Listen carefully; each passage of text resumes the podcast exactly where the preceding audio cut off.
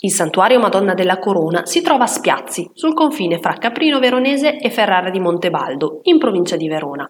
Ci troviamo in una delle zone più suggestive del Veneto, una chiesa incastonata nella montagna quasi fosse aggrappata alla roccia che la circonda e a strapiombo sulla Valle dell'Adige.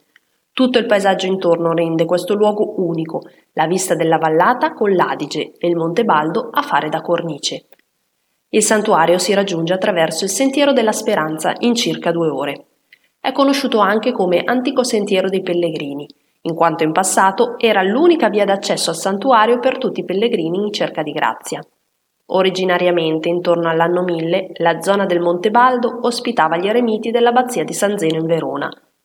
La leggenda narra che nel 1522 una scultura della Madonna scomparve dall'isola di Rodi, invasa dall'armata turca, e riapparve grazie all'intervento angelico proprio dove ora sorge il santuario della Madonna della Corona.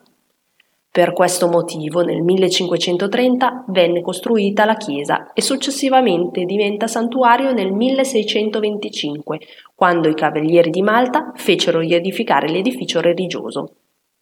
La sua particolare posizione, che ha reso difficoltoso l'accesso per parecchi secoli, ha preservato il sito, giunto quasi intatto fino al XX secolo.